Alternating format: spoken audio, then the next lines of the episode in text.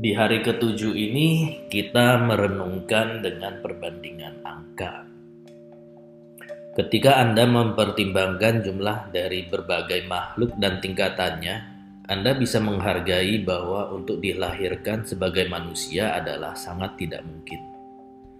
Sebagai ilustrasi, dikatakan bahwa makhluk yang hidup di neraka adalah sebanyak bintang yang tampak di langit pada waktu malam hari dan jumlah setan lapar tidak lebih banyak dari bintang yang tampak pada siang hari. Jika jumlah setan lapar adalah sebanyak bintang yang tampak pada malam hari, maka jumlah binatang kira-kira sebanyak bintang yang tampak pada siang hari. Sedangkan jika jumlah binatang sebanyak jumlah bintang yang tampak pada malam hari, maka jumlah manusia dan dewa hanyalah sebanyak jumlah bintang yang tampak pada siang hari. Dikatakan pula bahwa jumlah makhluk di neraka adalah sebanyak butir debu di seluruh dunia. Dan jumlah setan lapar sebanyak pasir sungai Gangga. Jumlah binatang sebanyak butir gandum dalam drum bir Jumlah asura adalah sebanyak keping salju waktu badai salju. Namun jumlah dewa dan manusia hanyalah sebanyak debu yang dapat Anda kumpulkan pada kuku jari Anda. Untuk memperoleh bentuk kelahiran di alam yang lebih tinggi adalah cukup jarang. Namun lebih jarang lagi kelahiran dengan tubuh manusia yang dilengkapi dengan semua kebebasan dan berkah kita dapat melihat sendiri setiap saat betapa sedikitnya manusia kalau dibandingkan dengan binatang. Pikirkan berapa banyaknya binatang kecil yang hidup dalam sebuah gumpalan tanah pada musim panas, atau jumlah semut yang hidup dalam sarang semut. Hampir tidak ada jumlah penduduk di seluruh dunia sebanyak itu. Begitu juga halnya dalam umat manusia. Kita dapat melihat dibandingkan dengan manusia yang terlahir di daerah di mana ajaran tidak pernah ada. Maka yang terlahir di tempat di mana Dharma sudah tersebar adalah sangat jarang. Dan bahkan jarang di antara mereka pada waktu yang bersamaan memiliki semua kebebasan dan berkah.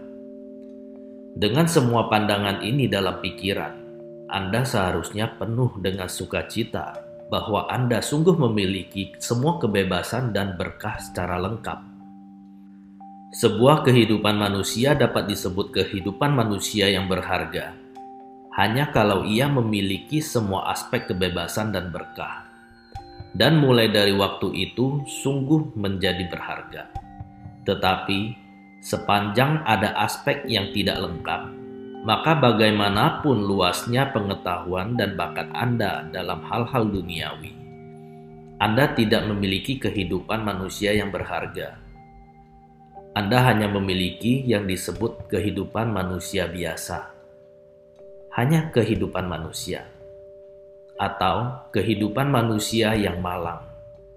Kehidupan manusia yang tidak berarti atau kehidupan manusia yang berpulang dengan tangan hampa. Keadaan demikian adalah seperti gagal menggunakan permata pengabul harapan, meski benda itu sudah di tangan Anda, atau ibaratnya pulang dari tanah yang penuh dengan emas dengan tangan hampa. Memperoleh kehidupan manusia lebih berharga daripada memperoleh permata yang berharga. Lihatlah bagaimana mereka yang tidak takut akan samsara menyia-nyiakannya. Bertemu dengan seorang guru lebih berharga daripada memperoleh sebuah kerajaan. Lihatlah mereka yang tidak berbakti, memperlakukan guru seperti tandingan mereka.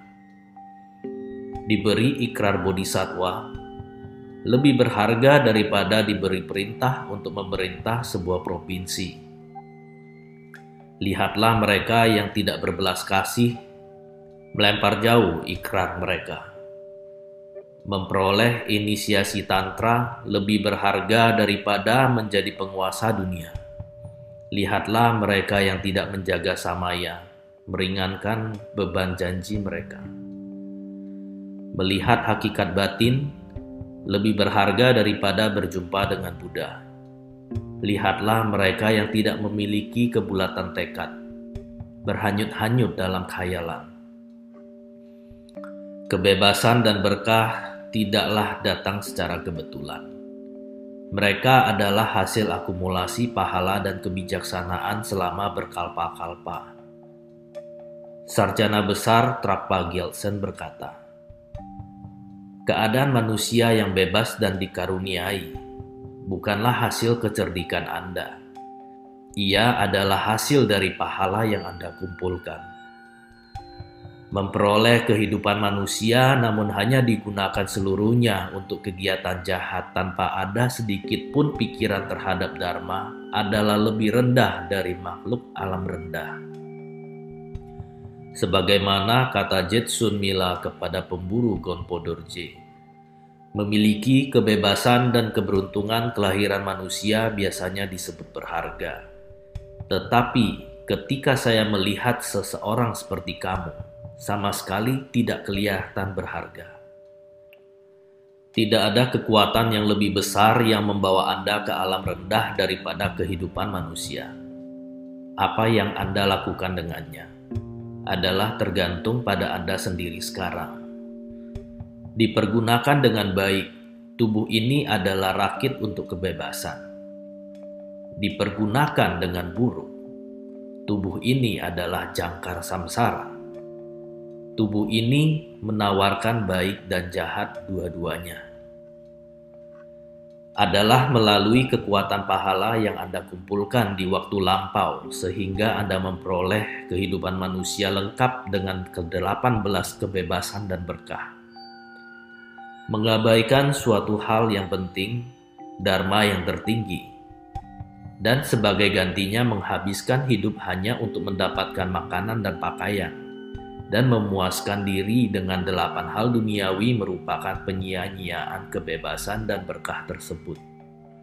Betapa tidak bergunanya menunggu sampai menjelang kematian dan memukul-mukul dada dengan penyesalan yang mendalam.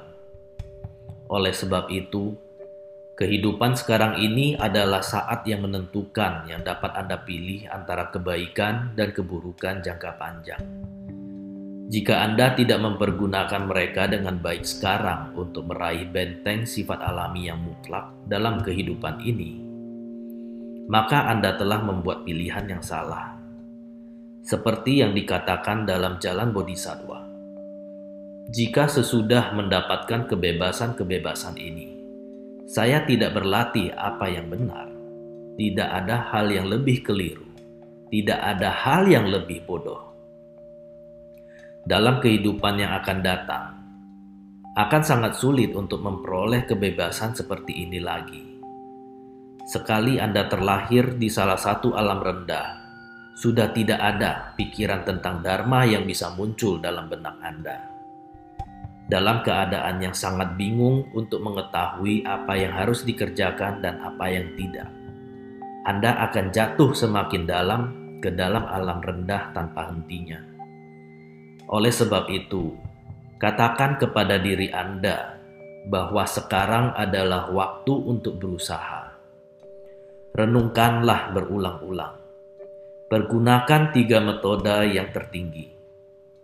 Mulai dari pikiran bodhicitta, lakukan latihan tersebut tanpa pemunculan gagasan, dan limpahkan pahala pada akhir latihan sebagai gambaran seberapa latihan ini telah benar-benar meyakinkan kita. Kita seharusnya seperti GC Cenggawa yang menghabiskan seluruh waktu hidupnya untuk berlatih dan tidak pernah tidur. GC Tonpa berkata kepadanya, Muridku, kamu lebih baik beristirahat. Kamu akan menjadi sakit. Ya, saya tahu pentingnya tubuh yang sehat, balas Cenggawa. Tetapi ketika saya berpikir betapa sulitnya memperoleh kebebasan dan berkah yang telah diperoleh, saya tidak punya waktu untuk beristirahat. Ia menjapa sembilan juta kali mantra Miyowa dan tidak pernah tidur selama hidupnya. Kita seharusnya merenung sampai keyakinan semacam itu timbul dalam pikiran kita. Meski saya telah memperoleh kebebasan, saya lemah dalam Dharma yang merupakan intisarinya. Meski saya telah memasuki Dharma, saya memboroskan waktu melakukan hal-hal lain.